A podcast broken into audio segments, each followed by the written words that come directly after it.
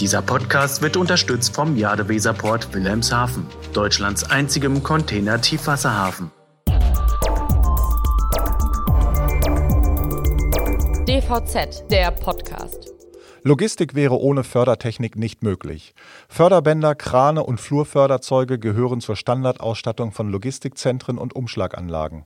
Der Anteil an automatisierten Systemen und Robotik nimmt an vielen Stellen des Materialflusses zu. Fördertechnik spielt in der Geschichte der Menschheit eine entscheidende Rolle und hat zu vielen historischen Bauten und Erfindungen beigetragen. Die gesamte industrielle Produktion ist davon abhängig und es gibt wohl kaum ein Produkt, das ohne Intralogistik entstanden ist. Mein Name ist Robert Kümmerlen, ich bin bei der DVZ zuständig für Logistikthemen und heiße Sie recht herzlich willkommen zu unserer neuen Podcast-Folge. Über bahnbrechende Entwicklungen der Vergangenheit und vor allem künftige Innovationen in der Intralogistik spreche ich heute mit Professor Karl-Heinz Weking. Er hat fast 28 Jahre lang das Institut für Fördertechnik und Logistik der Universität Stuttgart bis 2018 geleitet. Die Intralogistik ist in dieser Zeit rasant fortgeschritten. Mittlerweile ist Karl-Heinz Weking im Ruhestand, dennoch lässt ihn das Themengebiet Fördertechnik und Intralogistik nicht los. Vergangenes Jahr ist von ihm das Technische Handbuch Logistik erschienen, ein wirklich umfassendes Werk, auf das wir auch zu sprechen kommen. Guten Tag, Herr Professor Weking, herzlich willkommen, ich grüße Sie. Grüß Gott, Herr Kümmerlen. Herr Professor Weking, Sie haben viele Jahre gelehrt. Welche Rolle spielt die Intralogistik heute noch in Ihrem Alltag? Die spielt immer noch eine sehr wichtige Rolle und zwar mein allgemeines Interesse ist immer noch in der Intralogistikbranche beziehungsweise in der technischen Logistik. Und an der einen oder anderen Stelle bin ich dann immer noch als Referent oder Moderator tätig. Das heißt, ich bin immer noch in dem Feld unterwegs. Genau, bei derartigen Veranstaltungen kann man sie immer noch treffen. Das weiß ich, wenn denn bald hoffentlich mal wieder solche Veranstaltungen auch möglich sein werden. Fördertechnik, Intralogistik, Materialfluss, Supply Chain Management, Logistik. Nicht immer werden diese Begriffe richtig verwendet. Also auch gerade bei Veranstaltungen hört man immer alle möglichen Bedeutungen, die dahinter stecken. Wie grenzen sich die Bereiche ab? Vielleicht können Sie das mal kurz erklären. Also zunächst einmal, äh, Sie haben damit recht. Äh, da herrscht eine gewiss, äh, gewisse Verwirrung und äh, Unverständnis. Und ich habe in diesem zweibändigen Handbuch äh, technische Logistik deswegen ganz vorne im Anfang äh, auch klare Definitionen festgehalten. Äh, beispielsweise äh, mit der Formulierung, unter Fördertechnik versteht man die Technik des Fortbewegens von Gütern und Personen in beliebiger Richtung und über begrenzte Entfernungen. Und wenn Sie das abgrenzen zur Materialflusstechnik, dann lautet das Materialfluss ist die Verkettung aller Vorgänge beim Gewinnen, Be- und Verarbeiten sowie bei der Verteilung von Gütern innerhalb festgelegter Bereiche. Das heißt, im Gegensatz zur Definition Fördertechnik kommen hier die Aufgaben des Bearbeitens, Montierens, Prüfens und Handhabens hinzu. Das heißt, der Fokus der Gesamtbetrachtung wird größer. Und wenn Sie in dem Sinne äh, Logistik definieren, so wie das mein Doktorvater Jünemann äh, auch äh, bereits gemacht hat, dann heißt es, die Logistik ist die wissenschaftliche Lehre der Planung, Steuerung und Überwachung des Material, Personen, Energie, Werte und Informationsflusses in Systemen. Das heißt, auch da wird jetzt der Fokus erweitert, nämlich äh, um die Bereiche Überwachung, Controlling, Wirtschaftlichkeit und äh, Steuerung. Äh, und äh, wenn Sie jetzt wiederum äh, äh, beispielsweise sich solche Begriffe wie Supply Chain Management, also die weltweite äh, Handhabung, Verteilung und Steuerung von Gütern und Waren ansehen, äh, dann gibt es einen Unterschied zwischen Mikrologistik, das ist das, das ist der Materialfluss in einer Firma, zum Beispiel in einem Montagewerk an einem Standort, oder der weltweiten Auslieferung äh, oder der Verquickung äh, äh aller äh, Standorte eines Automobilkonzerns, äh, dann wird sozusagen der Fokus äh, äh, immer äh, äh, größer äh, und deswegen spricht man dann bezüglich der gesamten Technik von technischer Logistik. Ich hoffe, dass ich das jetzt einigermaßen bündig äh, äh, zusammenfassen konnte. Ja, so hat man es zumindest mal ähm, kompakt gehört. Sehr gut. Ähm, das technische Handbuch Logistik, ich habe es eingangs erwähnt, Sie haben es auch gerade schon gesagt, ähm, im vorigen Jahr ist es erschienen und Reinhard Jünnemann haben Sie eben auch schon erwähnt, Ihr Doktorvater. Äh, mit dem Handbuch ähm, Technische Logistik haben Sie quasi die Arbeit von Reinhard Jünnemann fortgesetzt. Wie wichtig war Ihnen dieses Anliegen? Naja, ich müsste die Frage jetzt so beantworten. Ich habe eigentlich äh, schon seit mehreren Jahren äh, äh, da, daran gearbeitet, äh, immer parallel zu meinen Tätigkeiten als äh, Institutsleiter. Äh, und das Jünnemann-Buch ist ja 1989 erschienen, nie überarbeitet worden, keine zweite Auflage. Das hieß damals Materialfluss und Logistik. Ähm, und Jünemann ist da als Herausgeber äh, tätig gewesen, äh, hatte wesentlich äh, drei Autoren. Ähm, aber es war natürlich sehr alt. Ich nenne mal ein paar Beispiele. Es gab zu dem Zeitpunkt eigentlich noch keine Shuttle-Systeme. Es gab ein Versuchssatellitenfahrzeug. Es gab die gesamte Sortertechnik, so wie sie heute haben und wie sie sozusagen ein Kernelement von Distributionssystemen ist, äh, eigentlich in der Breite überhaupt noch nicht. Äh, es gab die Grundlagen der Konstruktionstechnik in diesem Buch nicht. Damit meine ich so etwas wie Seile, Ketten, Lastaufnahmemittel etc. Es gab in diesem Buch die Grundlagen der Elektrotechnik im Sinne von Sensor, Aktorik, Steuerung, Regelungstechnik äh, äh, nicht. Ähm, das gehört aber äh, zur heutigen Ausbildung hinzu, wenn Sie insbesondere betrachten, dass heute ja nicht nur Maschinenbau, äh, Ingenieure im Logistikbereich tätig sind, sondern ganz viele Informatiker, ganz viele Betriebswirte, ganz viele Elektrotechniker, die all solche Dinge für unsere Branche äh, eigentlich in ihrem Studium so gar nicht genossen haben. Mhm. Äh, und das machte natürlich eine völlige Überarbeitung notwendig. Äh, und das habe ich neben meiner Arbeit als Institutsleiter gar nicht schaffen können. Äh, als ich dann krankheitsbedingt in den äh, Ruhestand äh, versetzt worden bin, äh, habe ich mir dann täglich als eigene Aufgabe gestellt, äh, dieses Buch zu schreiben und es so umfassend zu gestalten, wie ich das jetzt versucht habe anzudeuten. Äh, und Jünemann hat ungefähr 700 Seiten. Äh, das ist in der Breite überhaupt nicht mehr zu halten gewesen. Die neuen beiden Bände haben ungefähr 1300 äh, Seiten. Und wenn Sie alleine dieses ganze Feld der IT und Informatik nehmen, dann ist der Stand von 1989 zum heutigen Stand überhaupt nicht mehr zu, äh, äh, zu vergleichen. Und mhm. äh, dieses eine Kapitel habe ich auch, äh, eines der wenigen Kapitel, die ich nicht selber geschrieben habe, sondern die hat der leider viel zu früh vor einigen äh, Monaten verstorbene Wolfgang Albrecht geschrieben. Und das ist eine ganz gravierende äh, Erweiterung und setzt jetzt wirklich den heutigen Stand von IT in der äh, Logistik wieder. Ja, da hat sich in allen Bereichen sicherlich eine ganze Menge getan in den, in den Jahrzehnten. Das kann man, glaube ich, sicherlich so sagen. Vielleicht können Sie mal eine Einschätzung auch geben, welche wirtschaftliche Bedeutung denn eigentlich der Bereich Fördertechnik Intralogistik hat. Ja, ähm, wenn ich darf, würde ich das mit der wirtschaftlichen Bedeutung äh, äh, eigentlich auf die Logistik beziehen, weil das äh, äh sich ähm, äh, mit Zahlen besser hart machen lässt als, äh, äh, als Fördertechnik und äh, Infralogistik. Also äh, es gibt von verschiedenen Institutionen äh, Schätzungen, beispielsweise von der BVL, äh, welche die wirtschaftliche Bedeutung der Logistik äh, so einschätzen, dass das der drittgrößte, dass das die drittgrößte Branche noch vor der Elektrotechnik und dem Maschinenbau mit etwa drei Millionen Beschäftigten sind. Äh, der geschätzte Umsatz von äh, Logistik europaweit liegt bei einer Billion Euro und alleine in Deutschland sind das ungefähr 270 äh, äh, Milliarden.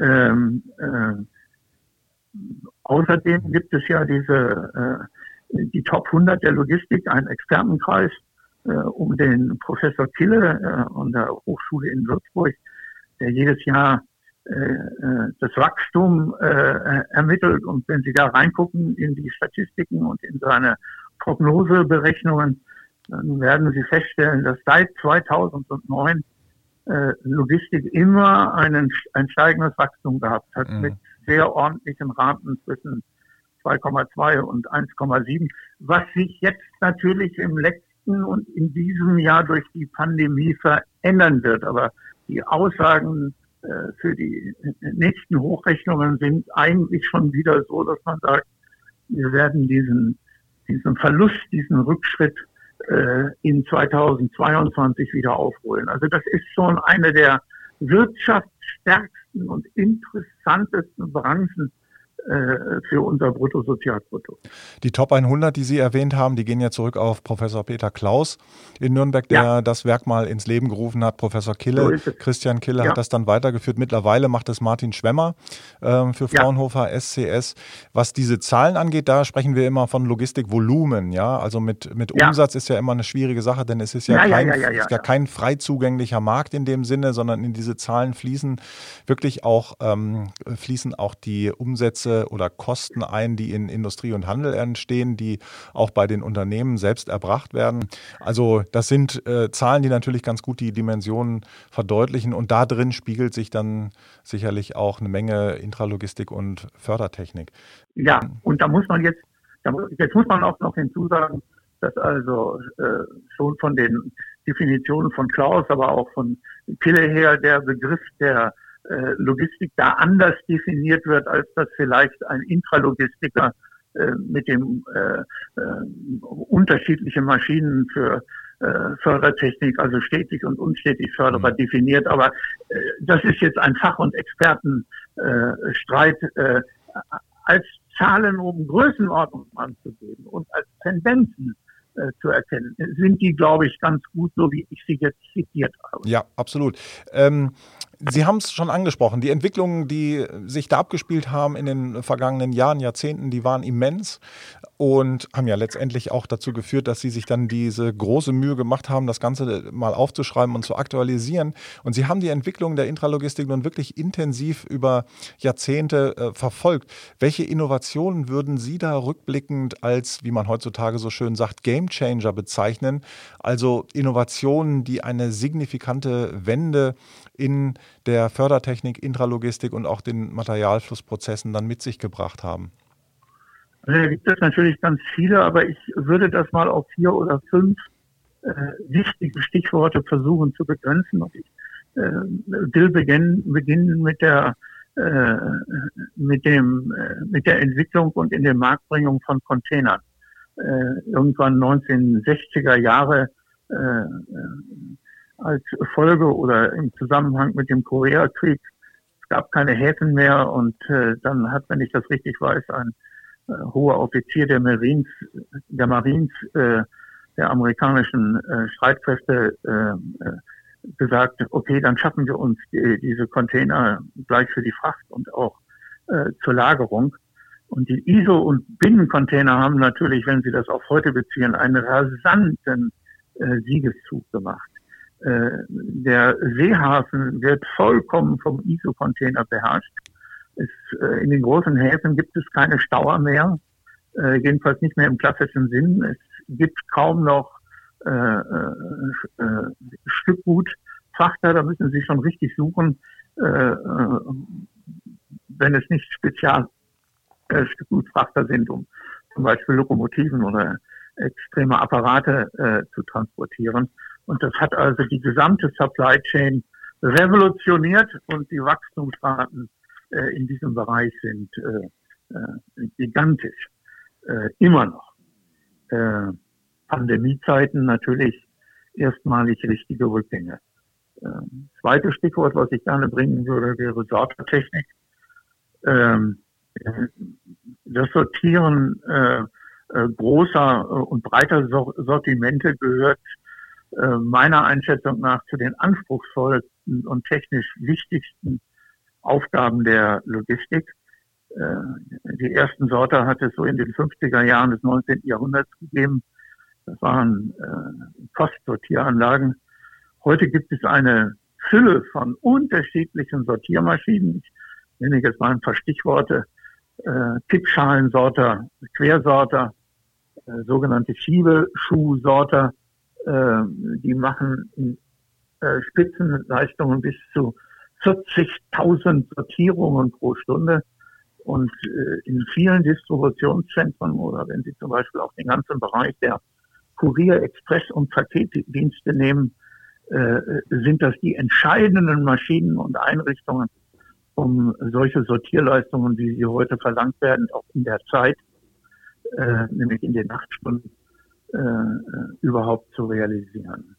Äh, das dritte ist klassische Lagertechnik. Das hat mal begonnen mit Hochregallagern und Regalbediengeräten irgendwann in den äh, 70er Jahren des 19. Jahrhunderts.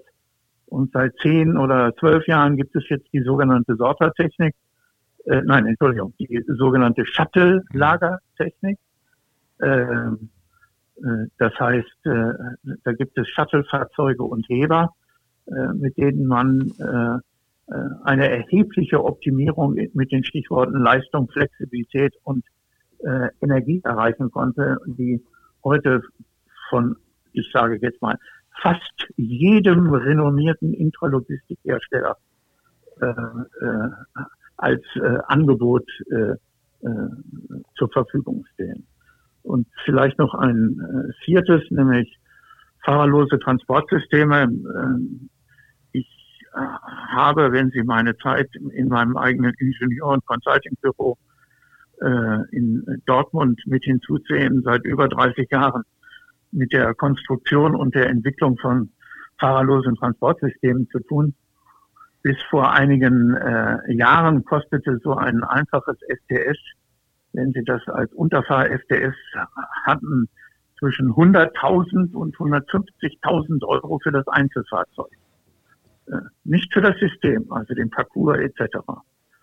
Äh, in den letzten Jahren hat äh, das IST in Stuttgart hier meiner Meinung nach wie auch noch zwei andere deutsche Institute federführende Zukunftstätigkeiten und Entwicklungen durchgeführt, nämlich diese FDS-Technologie auf höchster Technologiestufe, aber auf Low-Price-Bereich herunterzuziehen. Also das sind solche Systeme bei uns hier in Stuttgart entstanden, wie zum Beispiel Doppelkufen oder Kate-Fahrzeuge.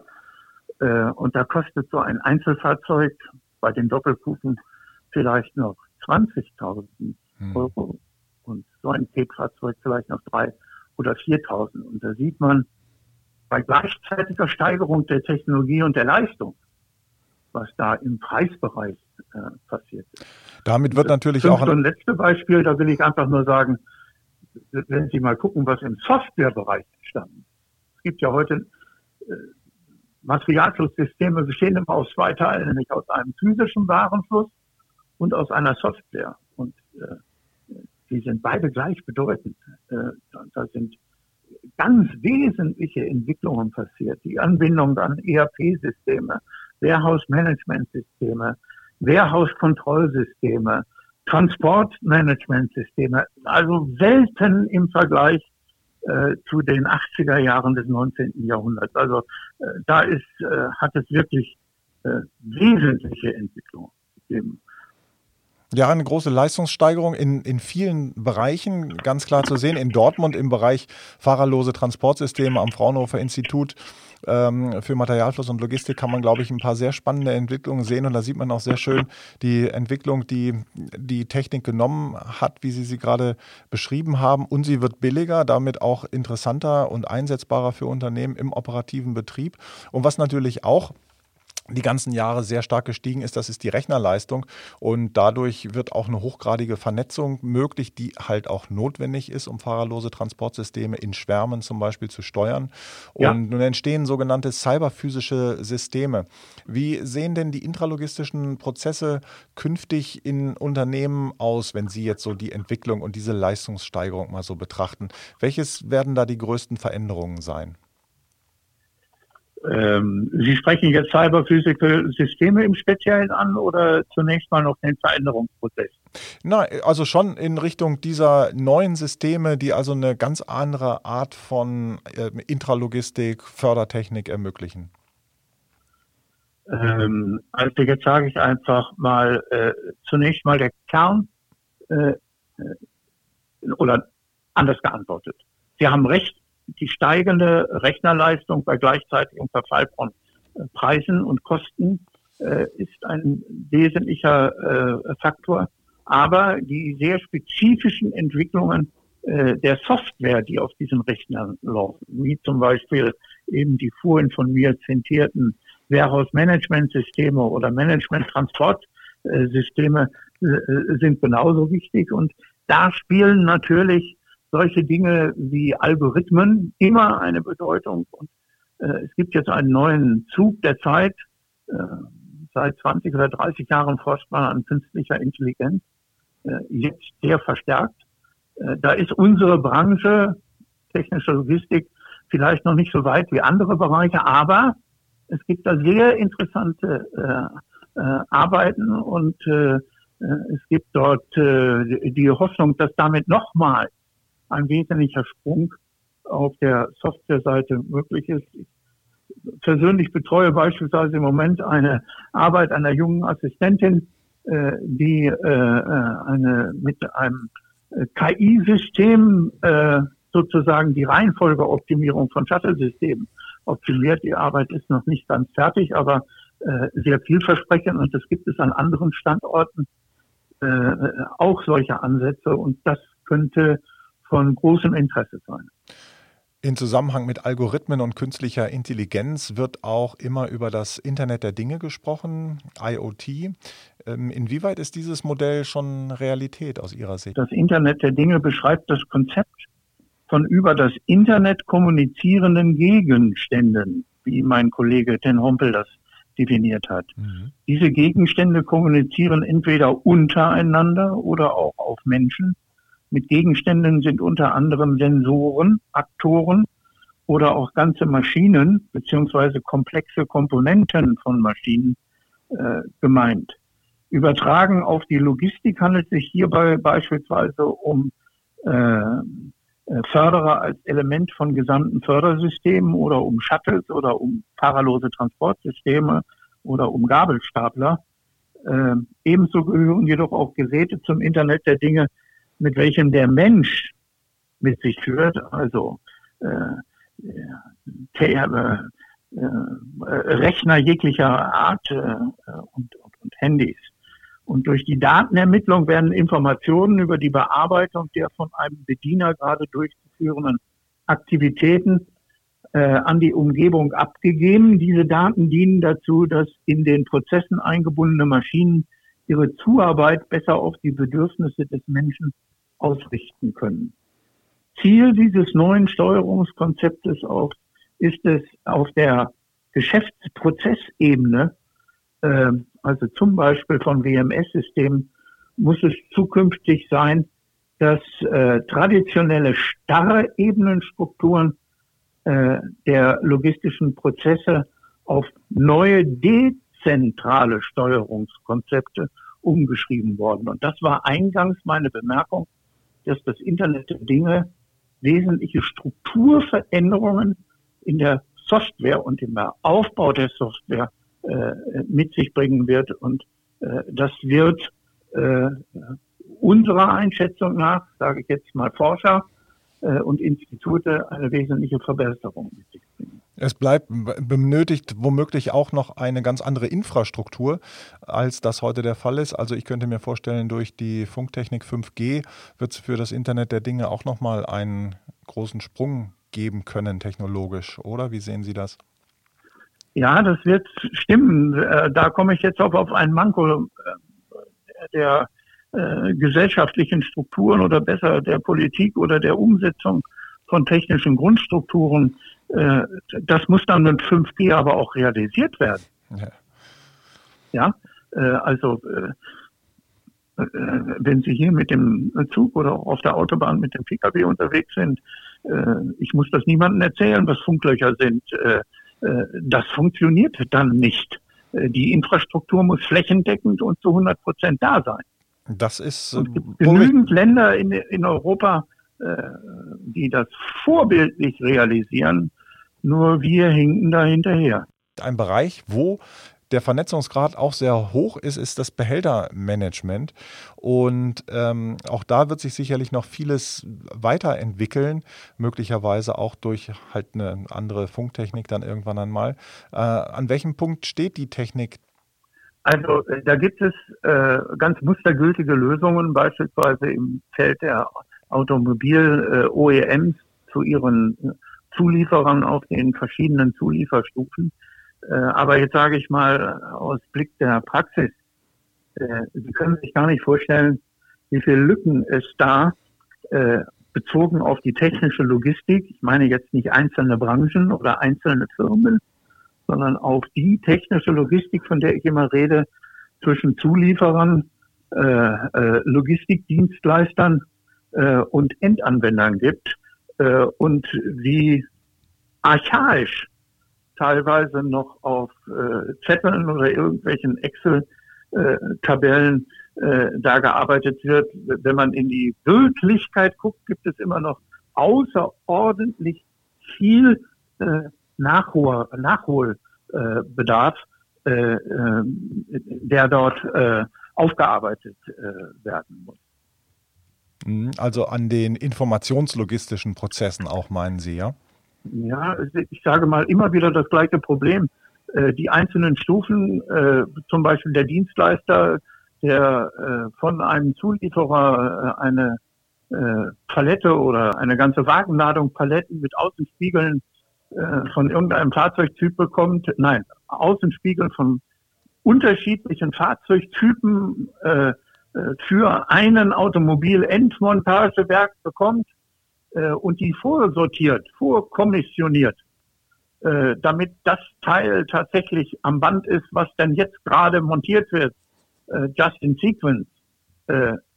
Wenn Sie sehen, dass der permanent sagt, ich habe nicht genügend Leerbehälter, der Fundus ist nicht ausreichend, mhm. die Rückkopplung ist nicht ausreichend. Und wenn Sie das mit modernen Softwareverfahren äh, und IT-Lösungen betrachten, dann sage ich mal, gibt es da an vielen Stellen, in vielen Branchen noch Nachholbedarf. Es gibt Lösungen, die sind auch hervorragend, aber das ist noch nicht flächendeckend. Mhm. Wo Sie gerade die Produktionsversorgung ansprechen, da ist ja zum einen heutzutage auch zu hören, dass Produzenten möglicherweise ihre Lagerbestände wieder etwas erhöhen, um, also, also Gründen des Risikomanagements, um resilientere Lieferketten zu haben. Zugleich werden aber nach wie vor Waren, so wie Sie es gerade auch beschrieben haben, bedarfsgerecht in die Produktionslinien hineingeliefert.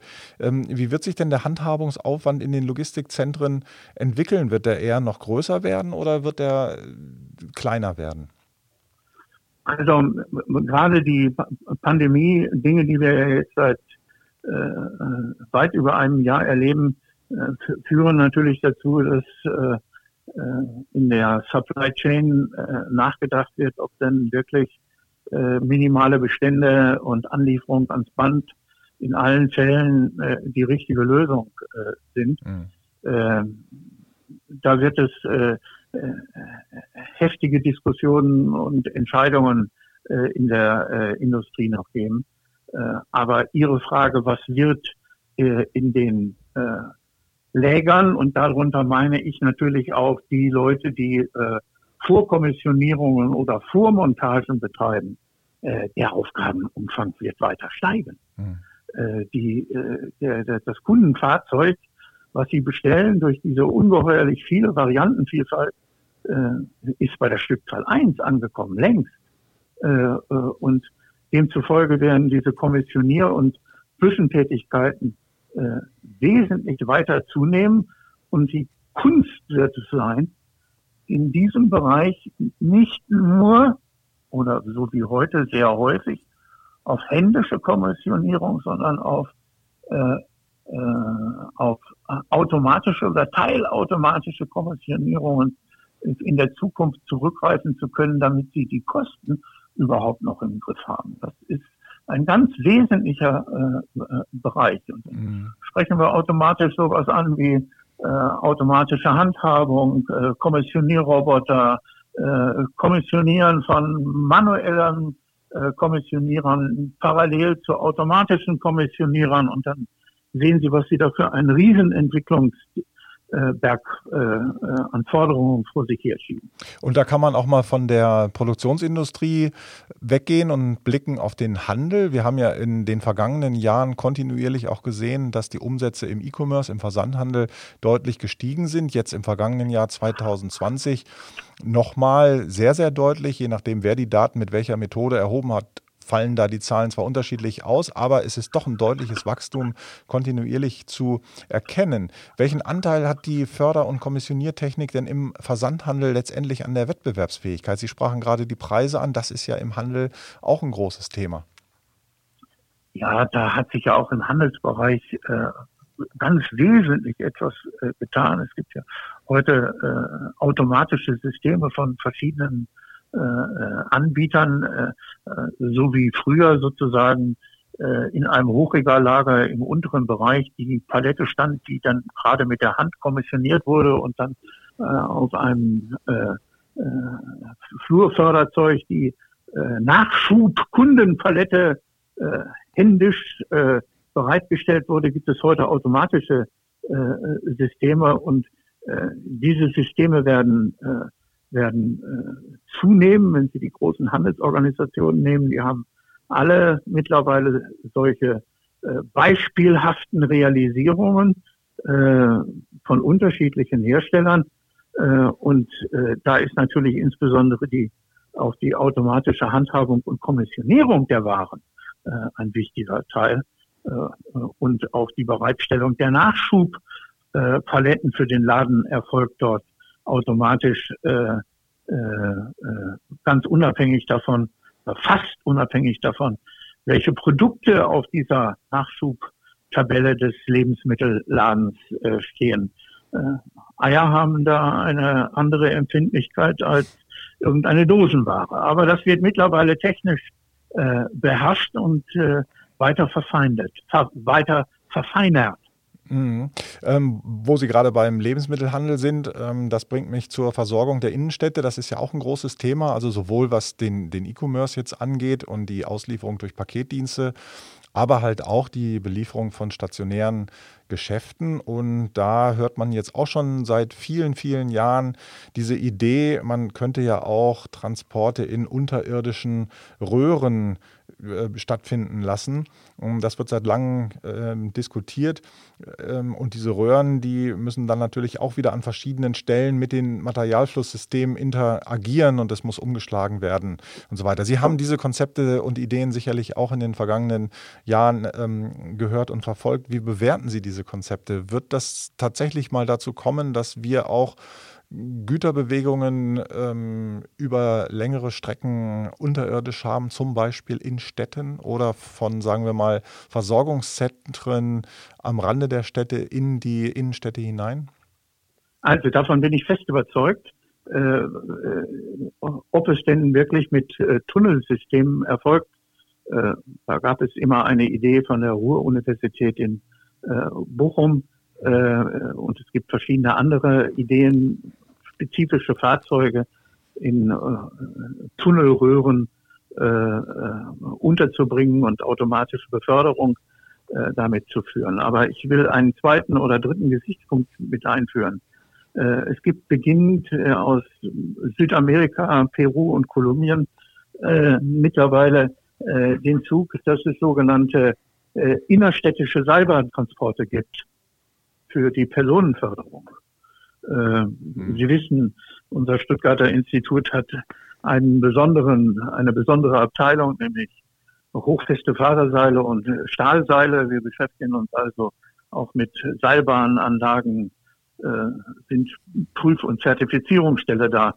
Und äh, diese innerstädtischen Seilbahntransporte, das wäre wahrscheinlich eine zukünftige Alternative, weil Sie könnten von einem außerhalb der Stadt liegenden Verteilzentrum äh, über ein solches Seilbahnsystem erstens Personen in die Innenstadt transportieren, zum Beispiel von äh, Park-and-Ride-Parkplätzen, äh, aber auch Waren zu dezentralen Hubs in der City einer Stadt und damit zum Beispiel Handwerksbetriebe äh, oder Distributionsbetriebe äh, versorgen. Und wenn Sie jetzt nochmal wissen, dass die Infrastrukturkosten für eine Seilbahn viel, viel, viel geringer sind äh, als für eine Straße oder eine Schiene und auch für ein Tunnelsystem, äh, dann kann das für die Zukunft eine äh, ganz wichtige Entwicklung sein. Und wenn Sie jetzt zu den Tun wenn ich zu den Tunnelsystemen noch eins sagen darf,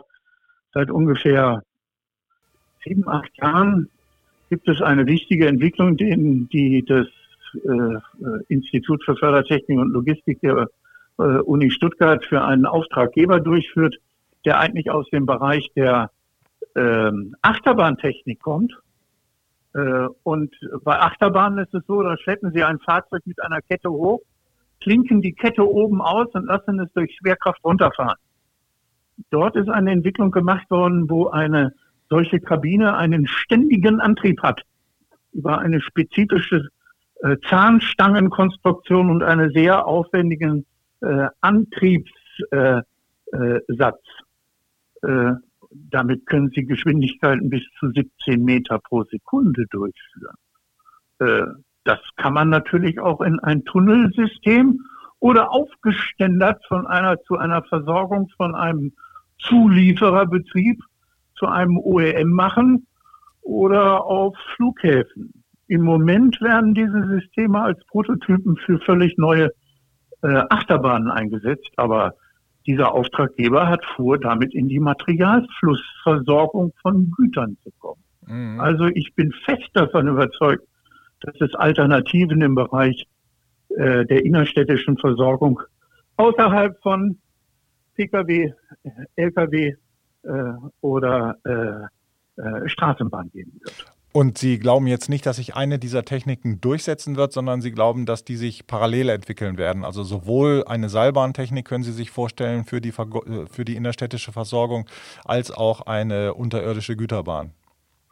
Das kann ich mir vorstellen. Mhm. Wobei ich jetzt einmal sage, äh, das können Sie sich ganz leicht überlegen, äh, wenn Sie ein bisschen Erfahrung von äh, aus dem äh, Skibereich äh, mitbringen, diese sogenannten kuppelbaren Seilbahnen, wo einzelne Kabinen gekuppelt werden ans Seil.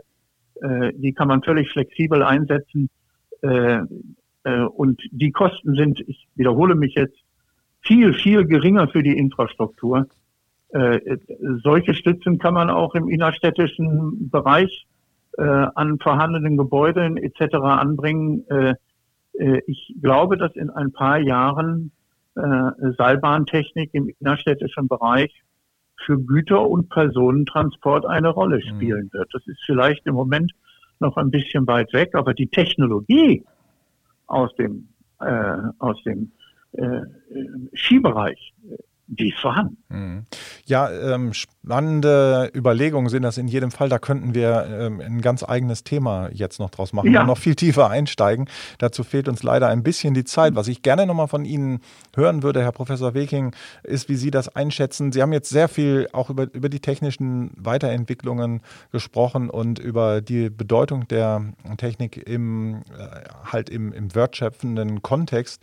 Ähm, entstehen da in diesem Zusammenhang Ihrer Meinung nach auch neue Berufsbilder in der Lagerwirtschaft? Oder werden vielleicht sogar Berufsbilder verschwinden und durch Automatisierung ersetzt? Und ähm, ja, wie wird sich das die nächsten Jahre darstellen?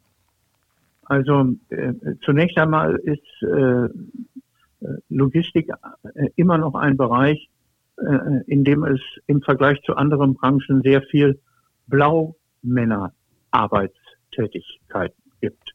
Das liegt einfach daran, äh, dass äh, bestimmte Dinge von einem Menschen äh, mit Auge und Hand immer noch sehr flexibel umgesetzt werden können mhm. und ein Automat äh, unter Umständen sehr teuer in der Investition ist. Das heißt, äh, äh, angelernte Arbeiter, und da kommt dieser Blaumann-Begriff her, äh, wird weiterhin in der Logistik im Vergleich zu anderen Branchen eine Bedeutung haben. Jetzt kommt das Aber. Wenn Sie sich ansehen, dass heute Firmen, die Dienstleistungen in der Lagerung und Zwischenlagerung machen, ja auch, wie vorhin schon mal erwähnt, Vorkommissionierungen oder Kommissionierungen äh, fertigstellen, die dann direkt ans Band äh, oder in die Montage eingehen, dann wird das immer anspruchsvoller. Äh, äh, äh es gibt Leute, die komplette Vormontagen nicht mehr bei einem OEM machen, sondern vorher bei dem Dienstleister. Das erfordert dann natürlich eine andere Ausbildung dieser, ich sage mal in Anführungszeichen, ehemaligen Lageristen oder Handkommissionierer. Das mhm. wird zu Veränderungen führen, weil einfach der Anteil der Dienstleistungen immer weiter äh, äh, steigt. Ähm, in welchen Vertierungen äh, kann ich jetzt im Detail nicht sagen, aber so wie ich, sage ich mal, diese Generalantwort jetzt gegeben habe, wird sich meiner Meinung nach das entwickeln. Mhm. Was glauben Sie denn, wie wird sich das Handbuch, das technische Handbuch Logistik weiterentwickeln und wie wird das in 20 Jahren aussehen? Vielleicht abschließend die Frage, weil das ist ja nun ähm, ja eine wirklich sehr, sehr umfangreiche Arbeit, die Sie da geleistet haben und das alles auf äh, diesen vielen Seiten niederzuschreiben. Wie wird das Handbuch in 20 Jahren aussehen? Was werden wir dann da drin lesen? Ja, äh, da habe ich jetzt vielleicht eine, äh, ein, ein erschreckendes Resümee. Äh, ich habe ja vorhin schon mal äh, erklärt, dass ich also lange Jahre neben meinem, meiner Aufgabe als Hochschullehrer und Institutsleiter versucht habe, das zu schreiben. Äh, da war nie genügend Zeit dafür. Und erst im Pensionszustand habe ich mir diese Zeit dann genommen. Und jetzt muss man einfach wissen, dass durch die Verschärfung des Urheberrechts und äh, durch die Tatsache, dass Sie heute ja für jedes Foto, was Sie von einer modernen Anlage haben wollen oder einer älteren Anlage als Vergleich, äh, für jede Skizze, für jede Zeichnung eine entsprechende Genehmigung brauchen. Und dieses Urheberrecht ja ganz wesentlich verschärft worden ist Sie bringen einen sehr hohen Anteil von Zeit mittlerweile in diese administrativen Aufgaben.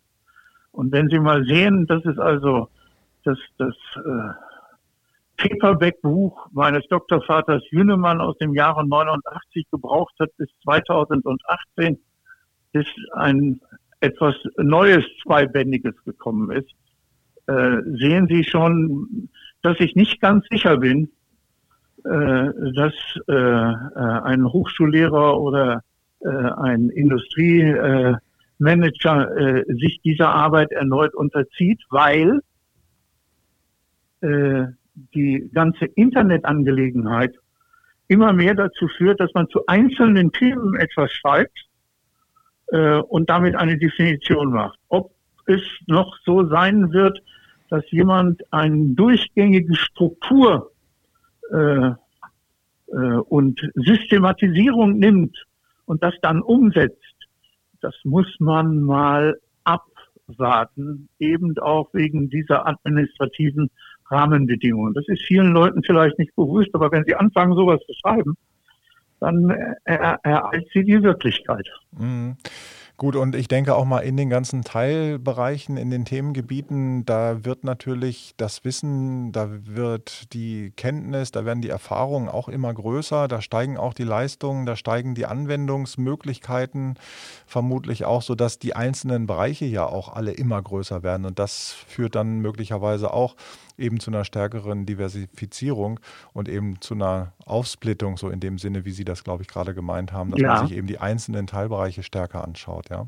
Ja, das, das ist, das ist richtig. Äh, es muss auch der entsprechende Erfahrungshorizont sowohl in Forschung und Entwicklung als auch von Praxis da sein. Und es ist vielleicht kein Wunder, dass ich das erst am Ende meiner Berufstätigkeit mir äh, zugetraut habe. Herr Professor Weking, ich wünsche Ihnen alles Gute für die Zukunft. Ich hoffe, dass äh, Sie auch bald wieder bei Veranstaltungen als Moderator zu sehen sein werden. Vielleicht treffen wir uns dann da mal wieder und bedanke mich recht herzlich für Ihre Zeit und für Ihren Input, den Sie hier gegeben haben. Bleiben Sie gesund und munter und vielen Dank für das Gespräch. Herr Kümmel, ich bedanke mich. Danke vielmals. Liebe Hörerinnen und Hörer, das war unser Podcast zur Intralogistik und Fördertechnik. Ich hoffe, Sie hören nächstes Mal wieder rein. Vielen Dank und auf Wiederhören. Dieser Podcast wurde unterstützt vom Jadeweserport Wilhelmshaven, Deutschlands einzigem Container-Tiefwasserhafen.